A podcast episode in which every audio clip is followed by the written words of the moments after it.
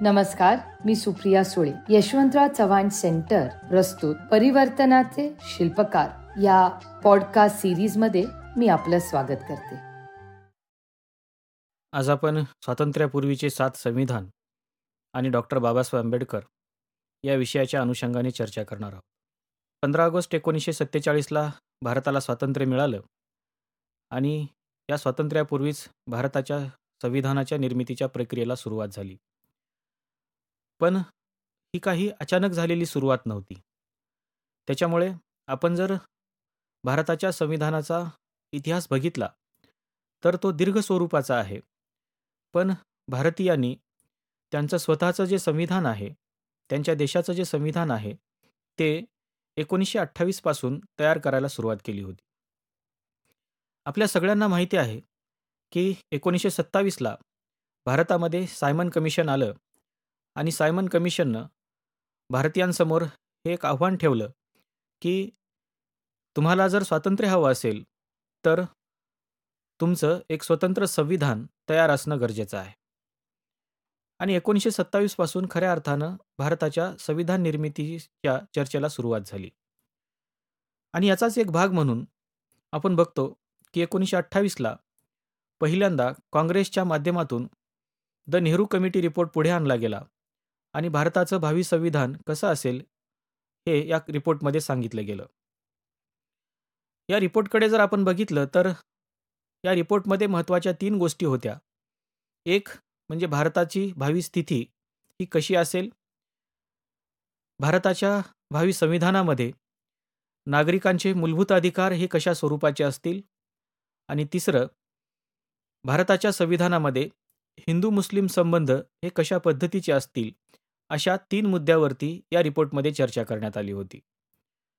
आणि हा जो रिपोर्ट आहे हा रिपोर्ट म्हणजे भारताचं भारताच्या संविधानाचा पहिला आराखडा आहे असं म्हटलं गेलं. आणि अशा पद्धतीनं येणाऱ्या काळामध्ये भारताचं संविधान असेल असं काँग्रेसकडून सांगण्यात आलं. फक्त या एकाच रिपोर्टवरती भारतीय लोकांचं समाधान झालं नाही. तर एकोणीसशे चौवेचाळीस साली एम एन रॉय यांनी कॉन्स्टिट्यूशन फॉर फ्री इंडिया या माध्यमातून देखील एक ड्राफ्ट पुढे आणलेला आपल्याला पाहायला मिळतो.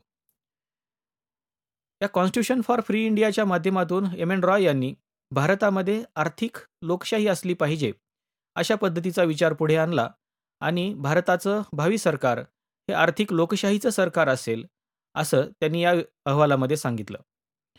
त्यांचा जर हा आराखडा आपण बघितला तर आपल्या लक्षामध्ये येईल की आराखड्यामध्ये जवळपास तेरा प्रकरणं होती. आणि या प्रकरणामध्ये अनेक बाबींची चर्चा करण्यात आलेली होती. यातली जी सात प्रकरणं होती ही सात प्रकरणं केवळ केंद्राच्या संघराज्याच्या स्वरूपावरती त्यांनी लिहिलेली होती. आणि इतर जी काही प्रकरणं होती या प्रकरणामध्ये मूलभूत अधिकार असतील भारतामधले प्रांत कशा पद्धतीचे असतील सामाजिक आर्थिक संघटन कशा पद्धतीचं असेल न्यायपालिका कशा पद्धतीची असेल? स्थानिक शासनाच्या अनुषंगाने कशा पद्धतीची शासन व्यवस्था असेल? या काही गोष्टी या कॉन्स्टिट्यूशन फॉर फ्री इंडियामध्ये एम एन रॉय यांनी मांडलेल्या होत्या.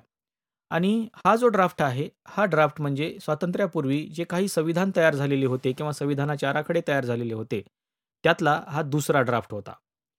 आपण जर तिसरा ड्राफ्ट बघितला तर तो होता constitution of Hindustan free state जो की एकोणीसशे चौवेचाळीसमध्येच पुढे आलेला होता. आणि या ड्राफ्टच्या ड्राफ्टला हिंदू महासभेनं तयार केलेलं होतं. आणि त्यांनी पहिल्यांदाच या देशाचं नाव काय असेल हे यात प्रामुख्याने त्यांनी सांगितलं होतं. त्यांनी सांगितलं की या देशाचं नाव हिंदुस्तान असेल आणि या हिंदुस्तानचे ग्रेट ब्रिटनशी कशा पद्धतीचे संबंध असतील इथून त्यांची सुरुवात होती. आपण जर बघितलं तर हा जो ड्राफ्ट होता हा हिंदू महासभेकडून तयार करण्यात आलेला होता. हिंदू महासभेची जी काही सत्कर समिती होती त्या सत्कर समितीने हा ड्राफ्ट तयार केलेला होता. या ड्राफ्टमध्ये त्यांनी प्रामुख्याने का कशाची चर्चा केली होती? तर ते म्हणतायत की भारतामध्ये कोणत्या प्रकारचं सरकार असेल? केंद्रात आणि प्रांतात कशा प्रकारची विधिमंडळं असतील? कायदेमंडळ हे कशा प्रकारे कार्यकारी मंडळाला आणि हे दोघेही जनतेला कशा प्रकारे जबाबदार असतील? या देशामध्ये निवडणुका कशा पद्धतीने घेतल्या जातील? लोकप्रतिनिधी निवडण्याची पद्धत कशा पद्धतीची असेल? आणि त्यांना परत बोलवण्याची पद्धती कशी असेल? म्हणजे रिकॉल सिस्टीम कशा पद्धतीची असेल? याची चर्चा त्यांनी याच्यामध्ये केली होती. याशिवाय नागरिकांचे मूलभूत अधिकार कशा पद्धतीचे असतील? या देशातली आर्मी नेव्ही आणि एअरफोर्स ही कशा पद्धतीची असेल? याचीही चर्चा त्यांनी या त्यांच्या ड्राफ्टमध्ये केलेली होती. हा तिसरा ड्राफ्ट या स्वातंत्र्यापूर्वी तयार झालेला होता. आपण जर यातल्या चौथ्या ड्राफ्टकडे बघितलं तर हा चौथा ड्राफ्ट आपल्याला खूप महत्त्वाचा असल्याचं दिसतं. कारण हा ड्राफ्ट महात्मा गांधी यांच्या विचारांच्या अनुषंगाने तयार केलेला होता.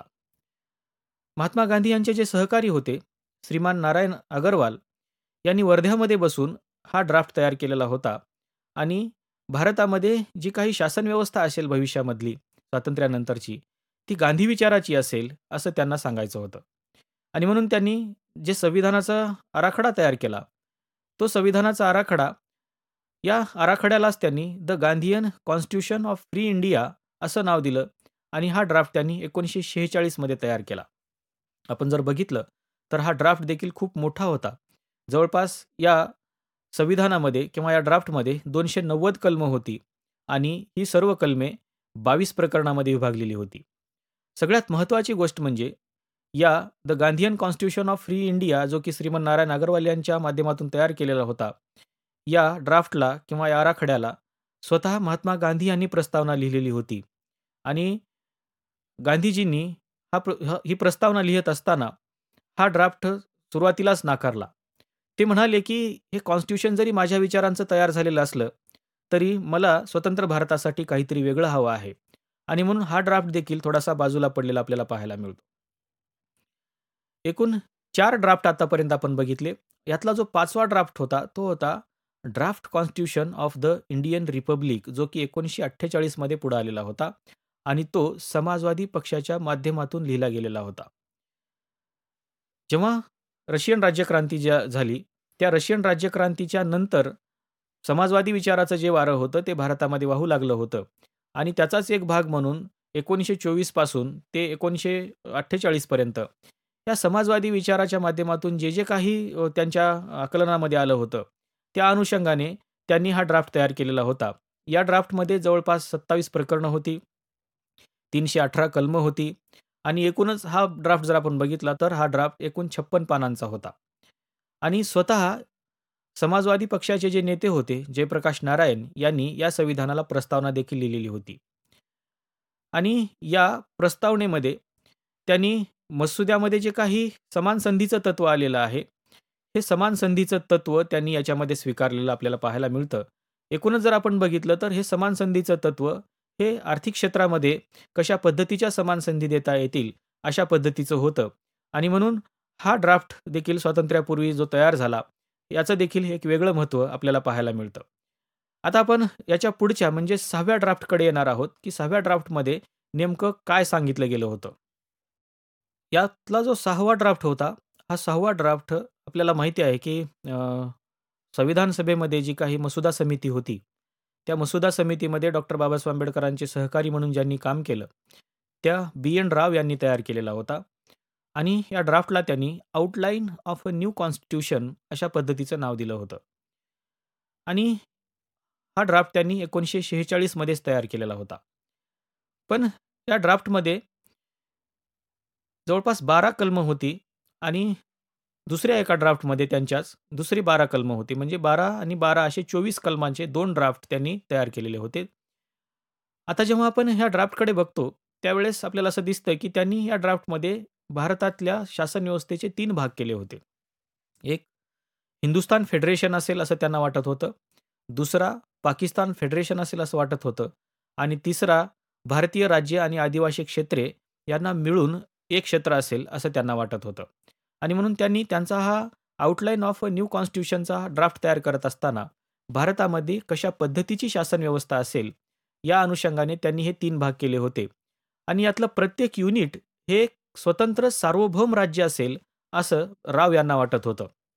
आणि या तिघांमध्ये संरक्षण असेल व्यापार असेल दळणवळण असेल हे कशा पद्धतीचे असतील याचा विचार त्यांनी याच्यामध्ये मांडला.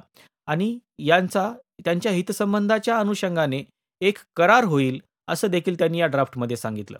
म्हणजे अशा पद्धतीचे एक सहा ड्राफ्ट स्वातंत्र्यापूर्वी तयार होते. यातलाच जो सातवा ड्राफ्ट आहे तो बाबासाहेब आंबेडकरांनी एकोणीसशे सत्तेचाळीसमध्ये तयार केलेला होता आणि त्याला त्यांनी स्टेट अँड मायनॉरिटीज राज्य आणि अल्पसंख्याक अशा पद्धतीचं नाव त्यांनी त्याला दिलं होतं. पण या ड्राफ्टकडे जेव्हा आपण बघतो त्यावेळेस या ड्राफ्टमध्ये डॉक्टर बाबासाहेब आंबेडकरांनी महत्त्वाचे काही प्रश्न या ड्राफ्टमध्ये मांडलेले आपल्याला पाहायला मिळतात.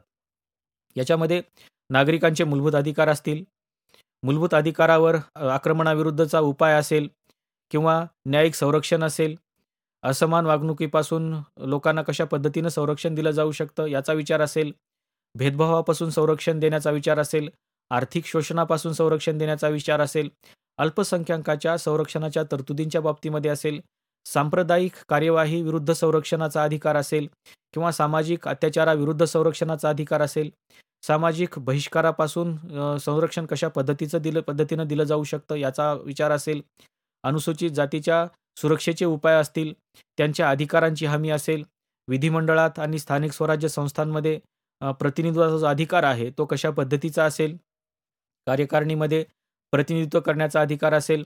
याचबरोबर त्यांच्या विविध ज्या काही जबाबदाऱ्या होत्या त्या जबाबदाऱ्या देखील त्यांनी सांग सांगितल्या होत्या. यामध्ये उच्च शिक्षणाची जबाबदारी असेल किंवा राज्यामध्ये अनुसूचित जातींना संरक्षण देण्याची जबाबदारी असेल अशा विविध मुद्द्यावरती बाबासाहेब आंबेडकरांनी या त्यांच्या स्टेट अँड मायनॉरिटी नावाच्या या ड्राफ्टमध्ये त्यांनी चर्चा केली होती. आपण जेव्हा पाहतो की आपल्याला असं वाटतं की एकोणीसशे शेहेचाळीसमध्ये संविधान सभा अस्तित्वात आली आणि त्यांनी दोन वर्षे अकरा महिने आणि अठरा दिवस राब राबून संविधान तयार केलं. हे आठवं संविधान होतं हे आपल्या लक्षामध्ये येत नाही. याच्यापूर्वी जवळपास सात संविधानाचे ड्राफ्ट तयार झालेले होते. हे सगळे ड्राफ्ट बाजूला ठेवले गेले आणि एक नवी संविधान सभा अस्तित्वात आली. आणि याच्यापूर्वी जे काही एम एन रॉय यांनी तयार केलेला ड्राफ्ट असेल महात्मा गांधींचा विचारांचा श्रीमान नारायण अगरवाल यांनी तयार केलेला असेल समाजवादी विचाराचा ज्याला जयप्रकाश नारायण यांनी प्रस्तावना लिहिली त्यांचा ड्राफ्ट असेल किंवा बी एन राव यांनी तयार केलेला ड्राफ्ट असेल हिंदू महासभेने तयार केलेला ड्राफ्ट असेल हे सगळे ड्राफ्ट जे आहेत हे सगळे ड्राफ्ट बाजूला ठेवले गेले आणि एक नवी संविधान सभा अस्तित्वात आली. आणि या नव्या संविधान सभेनं आपल्याला हे एक आठवं संविधान दिलं. ज्याचा उपयोग किंवा जे आज आपल्याला दिसतं आहे ते भारतामधलं हे आठवं संविधान आहे. आणि ते संविधान हे आपल्या संविधान सभेनं नंतर तयार केलं. यापूर्वीचे जे काही संविधान तयार झाले होते या संविधानामध्ये नेमका काय विचार आलेला आहे याचा देखील अभ्यास भारताच्या संविधान सभेनं केला. आणि त्यातलं काय चांगलं घेता येऊ शकतं? याच्या अनुषंगाने देखील दीर्घ स्वरूपाच्या चर्चा या संविधान सभेमध्ये झालेल्या आपल्याला पाहायला मिळतात. आणि डॉक्टर बाबासाहेब आंबेडकरांच्या अध्यक्षतेखाली मसुदा समितीच्या अध्यक्षतेखाली एक नवा ड्राफ्ट भारताला मिळालेला आपल्याला पाहायला मिळतो. आणि म्हणून डॉक्टर बाबासाहेब आंबेडकरांचा जो रोल आहे तो रोल या संविधानामध्ये महत्त्वाचा राहिलेला आहे. कारण यापूर्वीचे जेवढे काही संविधान तयार तयार झालेले होते ते सगळे बाजूला ठेवले गेले. आणि स्वतंत्र भारतासाठी भारताच्या सामाजिक राजकीय आर्थिक शैक्षणिक आणि सांस्कृतिक बाबींना लक्षात घेऊन एक स्वतंत्र नवा ड्राफ्ट डॉक्टर बाबासाहेब आंबेडकरांनी तयार केला आणि म्हणून डॉक्टर बाबासाहेब आंबेडकरांना भारतीय राज्यघटनेचे शिल्पकार असं म्हटलं गेलं. यापूर्वीचे जे संविधान तयार झालेले होते हे संविधान नंतरच्या कालखंडामध्ये त्यातल्या काही चांगल्या बाबी जरी विचारात घेतलेल्या असल्या तरी बाबासाहेब आंबेडकरांनी एक नवं संविधान या भारत देशाला दिलेलं आपल्याला पाहायला मिळतं आणि म्हणूनच नेहरू असतील राजेंद्र प्रसाद असतील किंवा सरदार पटेल असतील या सगळ्या लोकांनी या संविधान निर्मितीचं श्रेय डॉक्टर बाबासाहेब आंबेडकरांना दिलं आणि म्हणूनच आपण डॉक्टर बाबासाहेब आंबेडकरांना भारतीय संविधानाचे शिल्पकार असं म्हटलं.